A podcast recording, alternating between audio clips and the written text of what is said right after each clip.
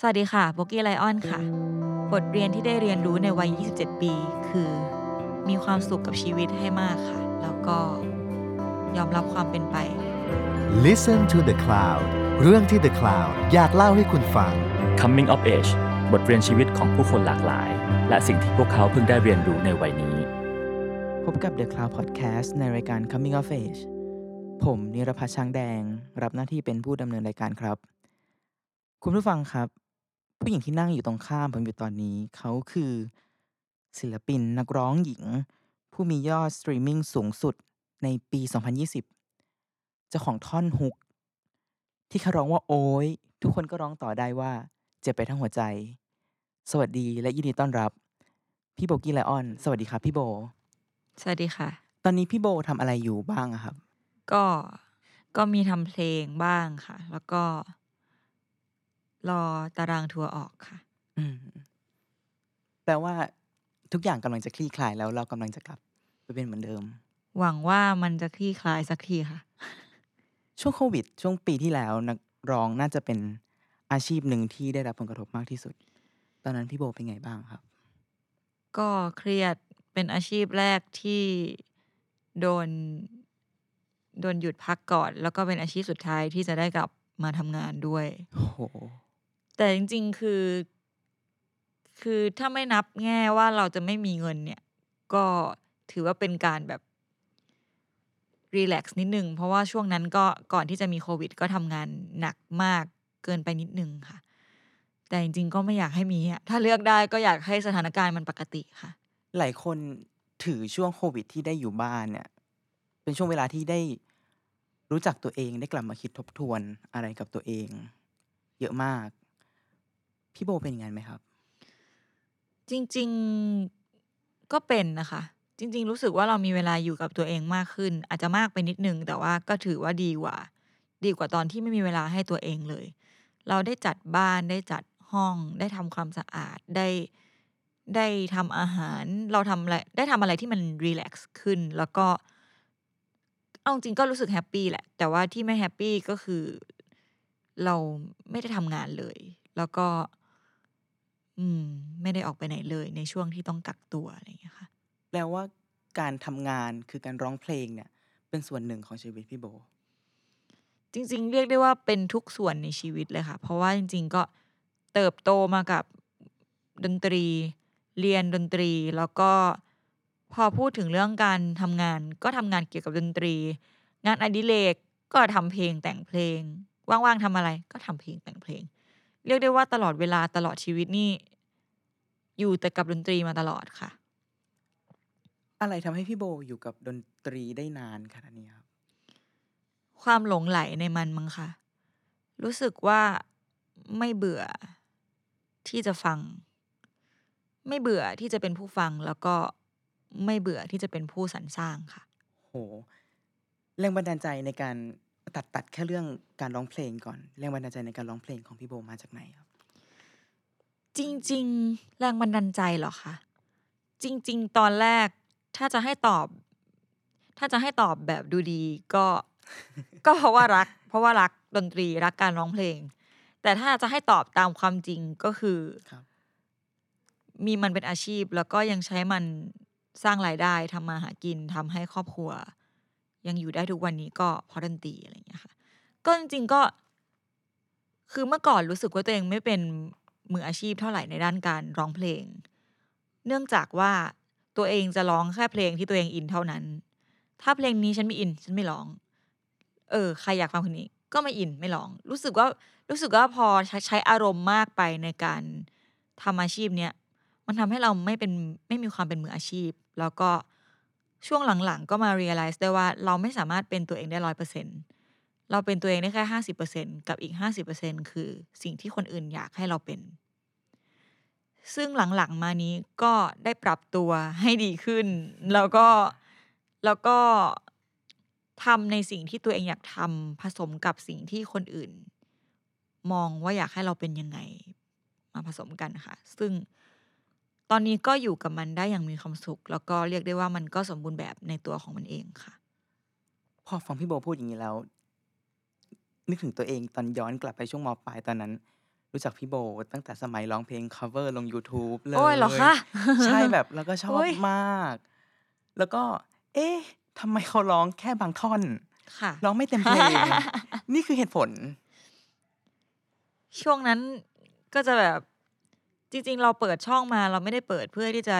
เราไม่รู้ว่ามันจะต้องดังหรืออะไรนั่นแหละนะคะก็คือเปิดเฉยๆเพื่อรู้สึกว่าอยากจะแสดงความรู้สึกทางด้านลบ คือคนเราก็ต้องมีทั้งด้านบวกด้านลบอะเนาะเราเปิดช่องแค่อยากแสดงความรู้สึกทางด้านลบ ที่พวกแบบเป็นพวกความ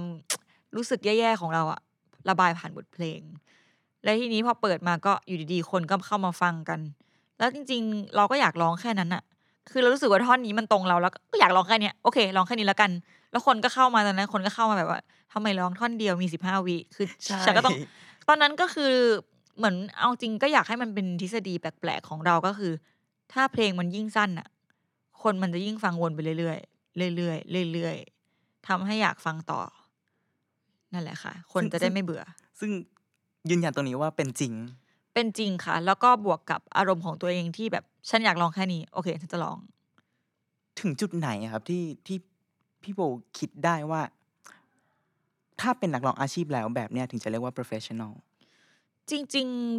ๆ ตอนนี้ก็ไม่ได้ถือว่าตัวเองจะทำได้สักเท่าไหร่ขนาดนั้น แต่ว่าตอนนี้ตัวเองก็พยายามที่สุดที่จะทำให้ตัวเอง มีความเป็นมืออาชีพในการร้องเพลงมากที่สุด คือรู้โบรู้สึกว่าในสังคมไทยการที่จะเป็นดาราหรือเป็นนักร้อง เรา ผลงานดีอย่างเดียวไม่ได้อะเราเหมือนต้องเป็นตัวอย่างให้คนอื่นไปด้วยโดยปริยาย ซึ่งโบไม่แน่ใจว่าโบจะทำตรงนั้นได้ดีพอหรือเปล่าที่ผ่านมา อาจจะเรียกว่าไม่ดีเลยก็ได้ เพราะว่าโบก็มีบ้างที่แบบพูดคำหยาบคายหรือทำอะไรที่ดูไม่ได้รับการยอมรับในสังคมกลุ่มใหญ่อะไรอย่างเงี้ยค่ะ ซึ่งนั่นแหละค่ะ ก็รู้สึกว่า ไม่รู้ว่าตัวเองทำได้หรือยัง แล้วก็ แค่พยายามทำให้ดีที่สุด แต่ว่า มันก็มีเหมือนมันมีจุดที่รู้สึกว่าแบบเฮ้ยทำไมนักร้องคนอื่นเขาก็ร้องเพลงได้ทุกเพลงไม่เห็นต้องมารอฟิลเหมือนเราเลย จนเราก็เริ่มมาสังเกตตัวเองว่าเออเราใช้อารมณ์มากไปในการทำงานทำให้งานข้อดีคืองานมันออกมามีอารมณ์ที่เหมาะสมและและถ่ายทอดได้ดีตามอารมณ์ที่เราตั้งใจจะสื่อ แต่ข้อเสียก็คือ เราไม่มีความเป็นมืออาชีพอยู่เลยอะเพราะว่าเราจะเลือกร้องแค่เพลงที่เราอินจริงการ รอ feel หรือเลือกร้องเฉพาะบางเพลงบางท่อน นั่นมันคือเส้นคอมฟอร์ z โซนของพี่โบหรือเปล่าครับๆใช่ค่ะ จริง ๆ เรียกได้ว่าเป็นคนที่ไม่มั่นใจในตัวเอง ถ้ามีระดับเต็มร้อยให้หนึ่งพันเลยแล้วกันค่ะโอ้โหแล้วก็ถ้าแบบเป็นแฟนคลับที่ติดตามมาก ๆ จริง ๆ จะทราบว่าโบเป็นคนไม่มั่นใจในตัวเองเลยอะไรอย่างเงี้ยค่ะ ซึ่งตอนแรกเราก็คิดว่าสิ่งนี้เป็นปัญหาทำให้เราไม่พัฒนาไม่ก้าวหน้าหรือเปล่า แต่ว่าคิดไปคิดมาแล้วอะพอเราได้มีอัลบั้มได้มีเพลงหลาย ๆ เพลง พอมาเรียลไลซ์ได้จริง ๆ แล้วสุดท้ายแล้วอะความไม่มั่นใจในตัวเองมันเป็นส่วนหนึ่งในผลงานเราไปแล้ว เป็นส่วนหนึ่งในชีวิตเราไปแล้ว แล้วก็ที่เราพยายามมาตลอดเราไปหาหมอเพื่อที่เราจะหาความมั่นใจพยายามหาจุดที่มันจะคลิก หรือพยายามกินยงกินยาใดๆต่าง ๆ เพื่อรักษาความไม่มั่นใจเนี้ยสุดท้ายแล้วมันรักษาไม่ได้จริง ๆอะแล้วก็ สุดท้ายแล้วเราก็มาเล็งเห็นว่าเฮ้ยมันก็ไม่ได้ให้ผลแย่กับเราเสมอไปอะความย้ำคิดย้ำทำของเราเนี่ยแหละทำให้เราเป็นเราทุกวันนี้ทำให้เพลงของเรามีเอกลักษณ์บางอย่างที่ไม่เหมือนใคร แล้วก็สมบูรณ์แบบในตัวของมันเอง ซึ่งสร้างจากความไม่มั่นใจในตัวเองค่ะ แปลว่าอัลบั้มแรกของพี่โบ Lionheart ที่เพิ่ง ปล่อยไปเมื่อช่วง quarter สุดท้ายของปีที่แล้ว ค่ะ คือรูปแบบหนึ่งของความไม่มั่นใจของพี่โบ เรียกได้ว่าเป็นอัลบั้มที่ใช้คอนเซปต์ว่าหญิงสาวผู้ไม่มั่นใจในตัวเองที่รวบรวม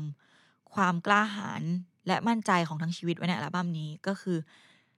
Lion Heart เนี่ย Lion Heart มันแปลก็คือเป็นสำนวนเหมือนแบบแปลว่า กล้ากล้าหาญอะไรอย่างเงี้ยค่ะ ส่วน Lion มาจาก b o g i e Lion ส่วน Heart มาจากทุกเพลงในอัลบั้มมีคำว่าหัวใจอืมคือทุกเพลงจะแตกต่างกันหมดเลย แต่ว่าสิ่งที่เหมือนกันคือ ในอัลบั้มอะดูเป็นคนละแนวกันหมดทุกเพลง แต่ว่าถ้าให้ฟังดีๆอะคำว่าหัวใจมันถูกสลักไว้อยู่ในทุกเพลงจะมีคำว่าหัวใจค่ะ แล้วก็คำว่า heart มันจะมีคำว่า art อยู่ในนั้นด้วยก็คือศิลปะก็เหมือนโบสร้างศิลปะจากความไม่มั่นใจในตัวเองนั่นเองค่ะ ผมได้มีโอกาสไปงานงานเปิดตัวอัลบั้มของพี่โบที่ลีโด ที่เปิดตัวพร้อมนิทรรศการ พี่โบให้สัมภาษณ์ว่า รวบรวมความกล้าเยอะมาก ในการกว่าจะทำอัลบั้มนี้ออกมาได้ค่ะ ความกล้าอะไรครับ ความกล้าที่จะทำค่ะ เป็นคนไม่กล้านี่มันลำบากนะคะ มันไม่กล้าแม้ แต่จะลงมือด้วยซ้ำโอ้โหการลงมือครั้งนี้มันเป็นการลงมือ ครั้งแรก ที่ยิ่งใหญ่ที่เปลี่ยนชีวิตโบไปตลอดกาลเลยค่ะ แต่พอเพลงแบบกระแสดีเกือบทุกเพลงในอัลบั้มเลยค่ะ รู้สึกดี รู้สึกดีมาก ๆ ค่ะ ที่เรื่องราวที่เราได้แต่งขึ้นมา ถูกถ่ายทอดด้วยความจริงใจและส่งฟังส่งถึงผู้ฟังด้วยความจริงใจที่สุดอะไรอย่างเงี้ยค่ะ เห็นพี่โบไม่ได้แค่ร้องอย่างเดียวแต่ดูแลทุก ๆ ขั้นตอนในการทำแบบใส่ตัวความเป็นตัวตนลงไปเยอะมาก แม้กระทั่งการดูภาพปกดูภาพลักษณ์การวางตัวตนทุกอย่างค่ะทำไมเราต้องใส่ใจเยอะขนาดนั้นนะครับพี่โบ ไม่รู้เหมือนกันว่าทำไม แต่รู้สึกว่าผลงานตัวเองอะอยากให้มีความเป็นตัวเองมากที่สุดในทุกเพลงครับ ก็เลยจริง ๆ ก็ขอค่ายทำทุกทุกอย่างที่เกี่ยวกับตัวเองหมดเลยอืค่ะมซึ่งก็ก็ทำด้วยด้วยความ ไม่ไม่เหน็ดเหนื่อยเลยนะที่จะทำอะรู้สึกว่ามันเป็นผลงานของเราแล้วก็มันออกมาจากมือเราทุกขั้นตอนแม้กระทั่งขั้นตอนรีทัชภาพ หรือขั้นตอนทำปกหรือใด ๆ ก็ตาม รู้สึกว่าทำเองแล้วก็มีความภาคภูมิใจอะเพราะว่ามันมีทั้งมันเป็นทั้ง มันเหมือนเป็นทั้งภาพ เป็นทั้งเสียง เป็นทั้งสี เป็นทั้งกลิ่นอะไรอย่างเงี้ยค่ะ มันเป็นรสชาติ ของผลงานค่ะ โหทำไมมันต้องเป็นดอกไม้เยอะจริง ๆ แอบวางภาพลักษณ์ให้ตัวเองมาตั้งนานแล้วว่า อยากให้คนเห็นลายดอกแล้วก็นึกถึงโบกี้ไลออนอะไรอย่างๆเงี้อ่ายค่ะ ซึ่งจริง ๆ แล้ว เหมือนดูดูๆก็ดูดูๆเล่น ๆ ว่าแบบ คนเกิดเดือนมิถุนายน ดอกประจำเดือนจะเป็นดอกเออกุหลาบอะไรอย่างเงี้ยค่ะ ซึ่งจริง ๆ แล้วเป็นคนแพ้ดอกไม้ค่ะ แต่ว่าจะแบบแพ้พวกดอกไม้แห้ง แพ้พวกเกสรแพ้พวก อะไรก็ตามหญ้าอะไรอย่างเงี้ยค่ะ คือจริงๆแพ้ แต่แต่ว่าก็แบบสักรูปดอกไม้บนตัว เพราะว่ารู้สึกว่าการสักสิ่งที่แพ้ มันรู้สึกเหมือนมันจะเป็นภูมิคุ้มกันอะไรบางอย่างให้เรา แล้วแล้วก็คงไม่แปลกมากมั้งถ้าเราจะชอบสิ่งที่เราแพ้ แล้วเราก็จะอยู่กับมัน แต่ไม่รู้เราจะเป็นมะเร็งไหมนะคะในอนาคต ถ้างั้นถามว่า ในชีวิตพี่โบมีอะไรอีกไหมครับ ที่รู้สึกว่าเนี่ย เราแพ้สิ่งนี้ แต่เราก็ยังอยากที่จะอยู่กับมัน ก็น่าจะมีแมวนะคะ จริงๆแพ้แมวด้วย แพ้ขนแมวค่ะ แพ้ขนแมวมาก แต่ว่า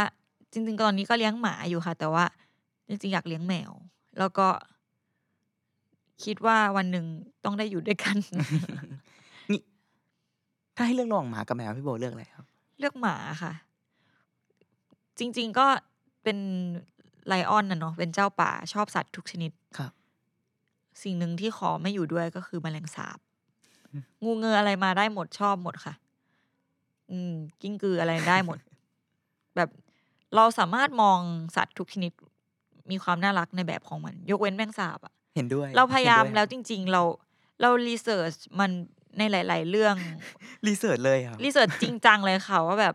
เหมือนตอนปะตอนมัธยมได้เคยได้ทำแบบมีวิจัยที่แบบเป็นวิชาวิทยาศาสตร์อ่าก็ทำเรื่องแมงสาบอะไรอย่างเงี้ยค่ะ เพื่อที่จะอยากรู้จักมัน อยากรู้จักมันให้ดีกว่านี้เผื่อเราจะรักมันแล้วแบบก็ได้รู้ว่าแมงสาบมีแบบไม่รู้หลายพันสายพันธุ์มากเลยอะแต่หลักๆที่เราพบเจอกันในประเทศไทยก็แบบเป็นพันธุ์อเมริกันที่มีที่มีตัวลำตัวใหญ่ ๆ ขนสีน้ำตาลมะฮอกกานีประกายแดงนะคะ ซึ่งเรียกได้ว่าโบโบโอ้ย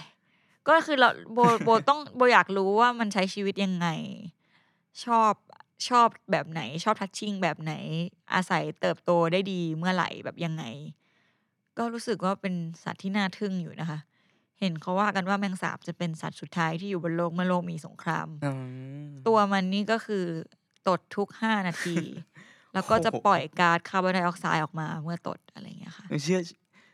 มันมีอะไรอีกไหมครับที่พี่โบเกลียดไม่อยากอยู่ด้วย แต่ก็ศึกษามันจนเข้าใจ มีมีมีสิ่งที่เกลียดอยู่ไม่กี่อย่างนะคะ มันไม่ใช่มันก็ไม่ใช่สัตว์อะอ่าหนึ่งก็คือแมงสาบแน่นอนอยู่แล้วสองคืออ่าตลกไหมอะมี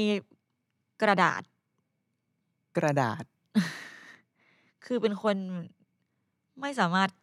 สัมผัสทัชชิ่งกระดาษได้อ่าเข้าใจเข้าใจ แล้วก็สามมีอ่าห้องน้ำที่มีตะไคร่คราบเขียวๆติด ใช่ใช่ค่ะ อันอันนี้คือขนลุกอะไรเงี้ยมแล้วก็สี่ก็คือโรงพยาบาลค่ะ อันนี้อืมน่าจะเป็นเรื่องหลักที่ทำให้ต้องไปรักษาโรค panic disorder อยู่ ตอนนี้ก็แบบรักษาโรคนี้อยู่เกิดจากโรงพยาบาล เป็นคนแบบกลัวโรงพยาบาลมากถึงขั้นที่ว่าถ้าไปถ้าไปโรงพยาบาลแล้วก็จะมีอาการแพนิคถ้าคือถ้าไปเฉยๆอาจจะไม่ได้แย่ขนาดนั้น แต่ว่าครับถ้าต้องไปนอนแล้วเจาะสายน้ำเกลือ จะมีอาการแบบแพนิคหายใจไม่ออกใจเต้นแล้วก็มือเท้าชา แล้วก็มีอาการแบบรู้สึกเหมือนตัวเองกำลังจะตาย แล้วก็มีการคุ้มคลั่งอย่างนั้นเลยค่ะ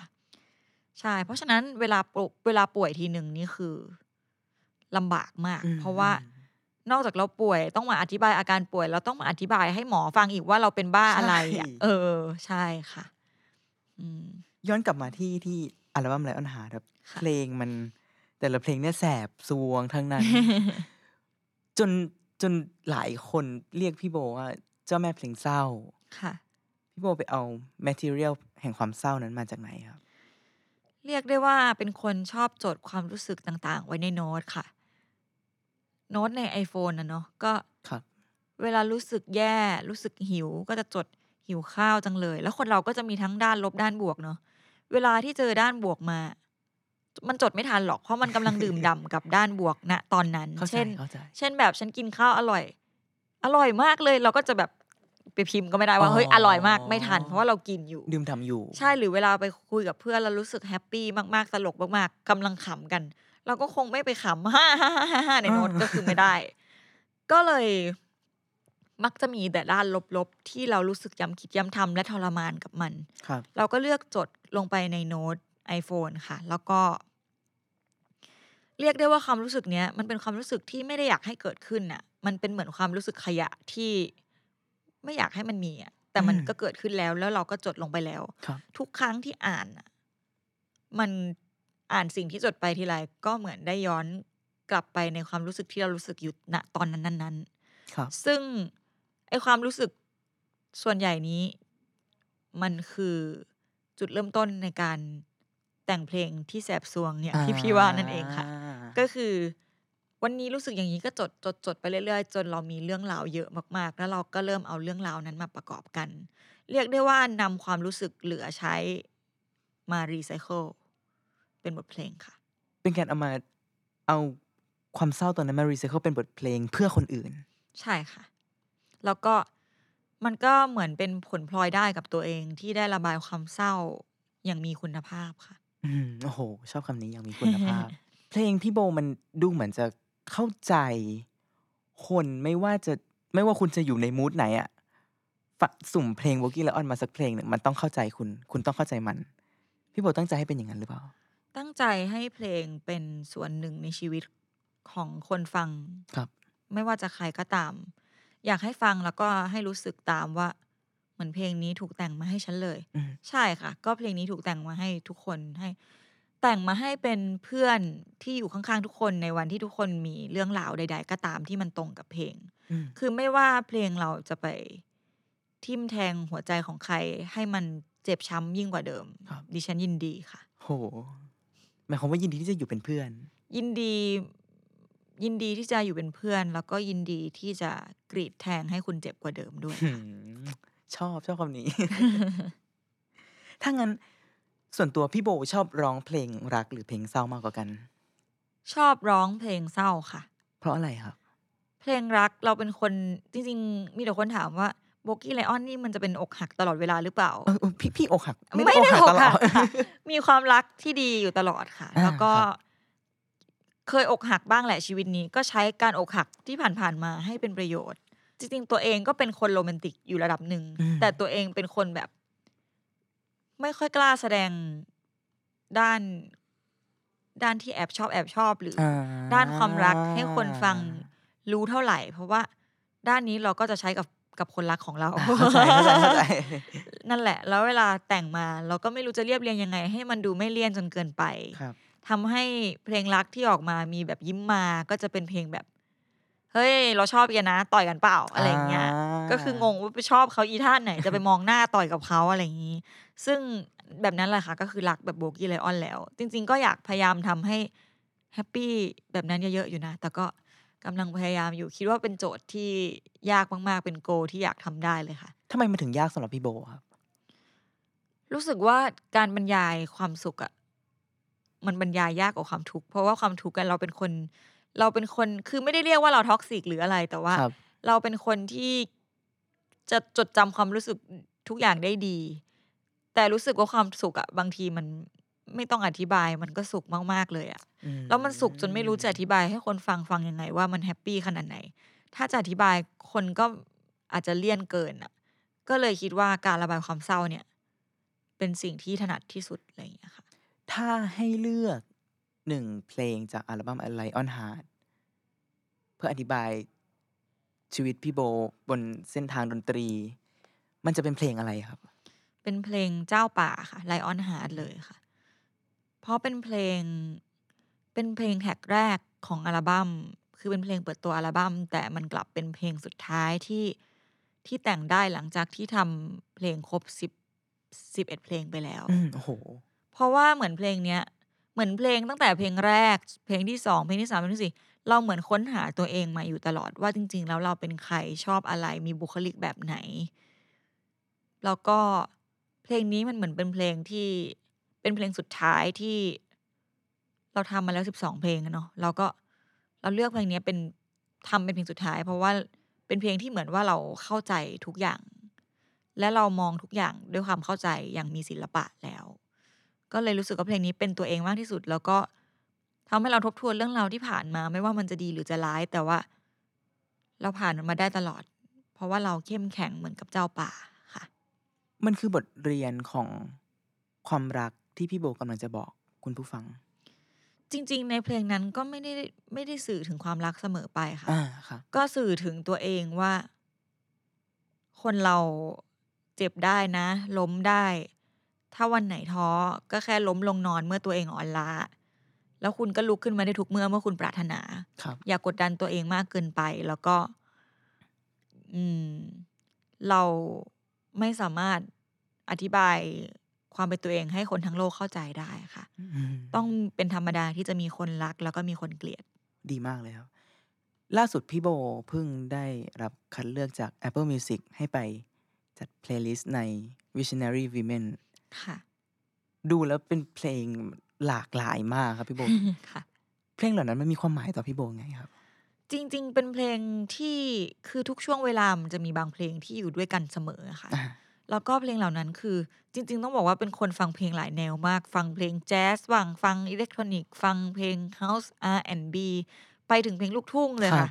รู้สึกว่าเพลงเหล่านั้นน่ะอยู่กับเรา แล้วก็ทำให้เราเข้มแข็งมากขึ้นในช่วงเวลาต่างๆ ที่เราผ่านมา แล้วก็บวกกับเพลงในนั้นก็จะมีหญิงแกร่งที่อยู่ในนั้นหลาย ๆ คนที่เป็นศิลปินหญิงเหมือนกันอืมที่แบบที่ดูอินสปายให้เราอะไรอย่างเงี้ยค่ะ ก็เราก็เลือกมาด้วยความหลากหลายค่ะ ศิลปินมากมาย inspire ให้พี่โบ พี่โบคิดว่าพี่โบอยากทำทำเพลงมาเพื่อ inspire คนอื่น ๆ บ้างไหมครับคุณผู้ฟังคนอื่นจริง ๆ ก็ไม่ได้หวังว่าต้องไป inspire ใคร ครับ แต่ว่า ก็อยากผลักดันให้ทุกๆคนได้ทำในสิ่งที่ตัวเองรัก แล้วสิ่งนั้นก็รักเราด้วยค่ะๆโห ล่าสุดเพิ่งสดๆร้อนๆเลย คือเพลงซับ ค่ะ ที่มาที่ไปเป็นไงครับพี่โบ จริง ๆ เพลงนี้แต่งให้เพื่อนสนิทค่ะครับก็เพื่อนเลิกกับแฟนมา แฟนคบกันมาสิบปีเลิกกัน แล้วก็ทุกวันนี้เลิกกันได้ปีหนึ่งแต่เพื่อนยังตื่นเช้าขึ้นมาร้องไห้ ทุกวันโหแล้วก็เพื่อนก็ยังถามตัวเองอยู่ตลอดว่านี่เราไม่มีเขาแล้วจริง ๆหรออืมขนาดเลิกกันมาหนึ่งปีแล้ว อืม โบแต่งให้เพื่อน เพราะว่าโบรู้สึกว่าเพลงเนี้ยมัน เป็นโบกับเขาอะคือโบคอยซับน้ำตาให้เขาตลอดครับ แล้วก็คอยอยู่กับเขาในทุกช่วงเวลา มันก็เหมือนความรักที่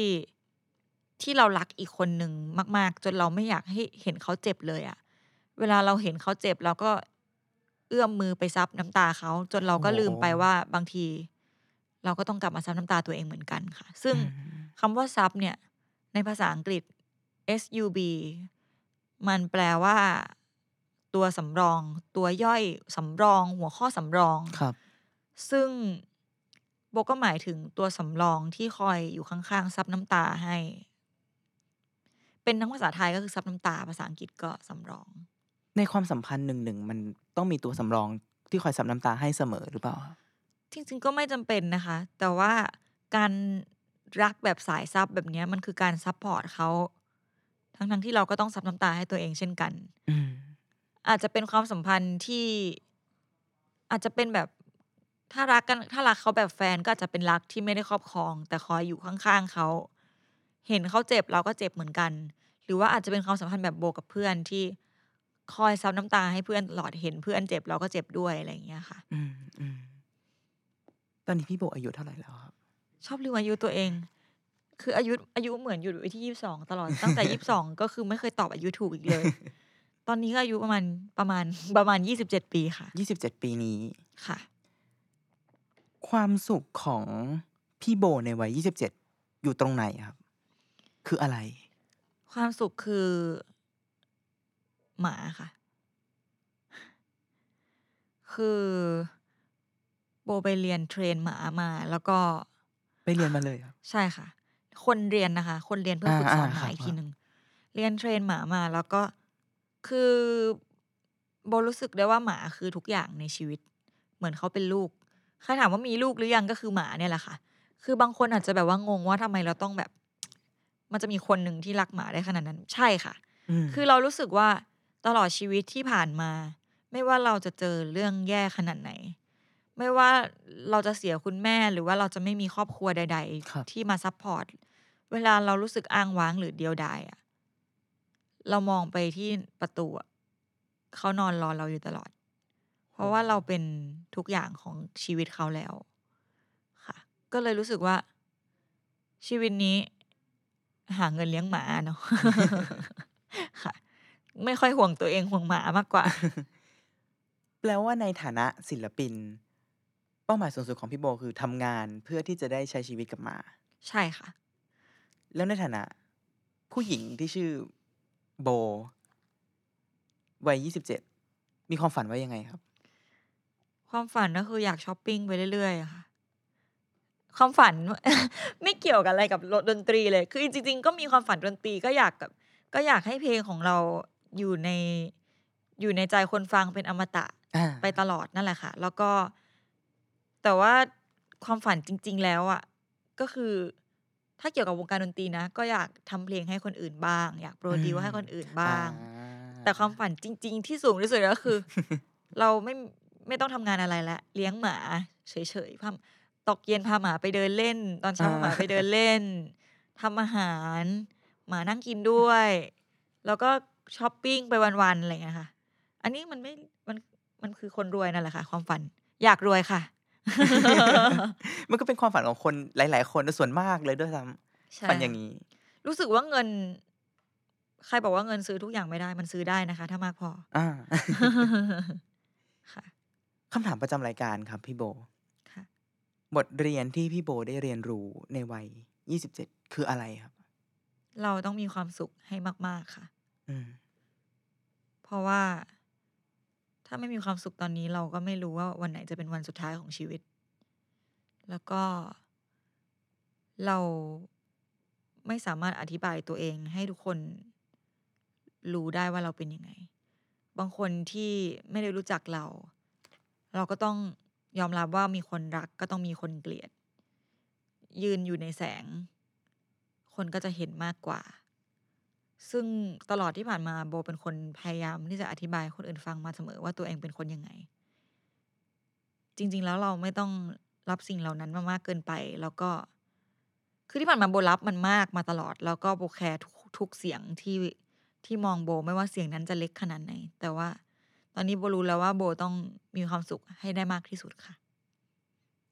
พี่โบคิดว่าการแคร์คนอื่น ฟังแต่เสียงคนอื่นมากเกินไป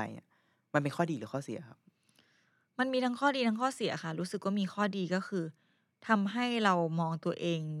ว่าคนอื่นมองเราเป็นยังไงจากภายนอกครับได้เห็นตัวเองมากขึ้นในหลาย ๆ มุมครับแต่ข้อเสียก็คือบางทีคนอื่นที่ไม่ได้รู้จักขนาดนั้น แล้วก็มาจัดเราว่าแบบมาจัดเราว่าเราเป็นเป็นแบบนู้นแบบนี้ ก็มันก็มีแต่ทำให้เราไม่สบายใจบันทอน ใช่ค่ะ ก็รู้สึกว่าเราก็เก็บคำดีๆ มาให้กำลังใจตัวเอง เก็บคำติชมที่เป็นเจตนาที่ดีครับมาปรับปรุงตัวเองได้ ส่วนคำที่ท็อกซิกก็ไม่ต้องไปสนใจค่ะ แปลว่าเราก็พร้อมจะพัฒนาตัวเองตามคำแนะนำที่หวังดีเสมอ ใช่ค่ะ แล้วก็คิดว่าอีกอย่างหนึ่งก็คือคิดว่าเราควร เป็นคนดี เป็นครับคนที่ดีอยู่เสมอ ดีกับทุกคนไม่ว่าคนนั้นจะดีหรือร้ายกับเราก็ตามค่ะ เพราะว่า เพราะว่าเราเป็นคนดีค่ะ วัย27ตอนเนี้ยมันเป็นวัย27ที่พี่โบตอนเด็กๆ วาดภาพไว้หรือเปล่าครับ จริง ๆ ไม่เคยคิดว่าตัวเองจะมีอายุมาถึงขนาดนี้ได้นะจริง ๆ นะคะ เพราะว่าตั้งแต่เกิดจนโตสุขภาพสุดแย่มาตลอด แล้วก็ตั้งแต่เกิดคือเกิดกับกำหนด หลายเดือนอะไรเงี้ยค่ะ แล้วก็ ก็ไม่เคยคิดว่าตัวเองต้องมีอายุขนาดนั้น เพราะว่าดูก็ดูเป็นโรคเยอะอะไรเงี้ยค่ะอืมแต่ก็ไม่ได้คิดว่าตัวเองจะต้องตาย แต่ว่าไม่เคยวาดฝันเลยว่าวัยไหนจะแบบตัวเองจะเป็นแบบไหนอืมปล่อยให้การเวลาค่อยๆ ซึมซับเราไปเรื่อยๆ แล้วเราก็จะเป็นแบบแบบนั้น ในแบบที่ยังเป็นตัวเราอยู่ค่ะ วัย27ตอนเนี้ยมันเป็นวัย27ที่พี่โบพอใจหรือยังครับ เป็นวัย27 ที่ทั้งพอใจและไม่พอใจค่ะ สิ่งที่พอใจคือ เราสามารถเดินขึ้นบันไดมาหลายขั้นแล้ว บันไดที่เราเดินมาตลอดตั้งแต่เด็ก โดยครับที่ไม่รู้ตัวอืมแต่สิ่งที่คงจะไม่พอใจไปตลอดชีวิตคือ คนที่จูงมือเราขึ้นบันไดเขาไม่ได้อยู่ดู เมื่อเราขึ้นมาถึงขั้นที่สูงแล้วอะไรอย่างเงี้ยค่ะ ก็คงรู้สึกว่าเราเจอเรื่องนี้เร็วไปนิดนึง แล้วก็บางทีไปเล่นโชว์ก็รู้สึกว่า คนดีใจที่มีคนตอบรับเยอะขนาดนี้ แล้วก็มีคนมารอดูเรา แต่อีกสิ่งหนึ่งก็รู้สึกวังเวงไปโดยปริยายว่าแบบ เราภูมิใจในตัวเอง แต่ว่าเราไม่เหลือใครที่ภูมิใจในตัวเราแล้ว ไม่ได้หมายถึงว่าแฟนคลับนะคะ แต่ว่าหมายถึง คนในครอบครัวที่ยังอยู่อะไรอย่างเงี้ยค่ะ วันนี้ขอบคุณพี่โบมากเลยครับที่มาแชร์บทเรียนที่ได้เรียนรู้ แง่มุมทัศนคติทั้งในเรื่องดนตรี ความรักรวมถึงการใช้ชีวิต ขอบคุณพี่โบมาก ๆ เลยครับ ขอบคุณค่ะ สวัสดีครับสวัสดีค่ะ ติดตามเรื่องราวดีๆ และรายการอื่น ๆ จาก The Cloud ได้ที่ readthecloud.co หรือแอปพลิเคชันสำหรับฟังพอดแคสต์ต่าง ๆ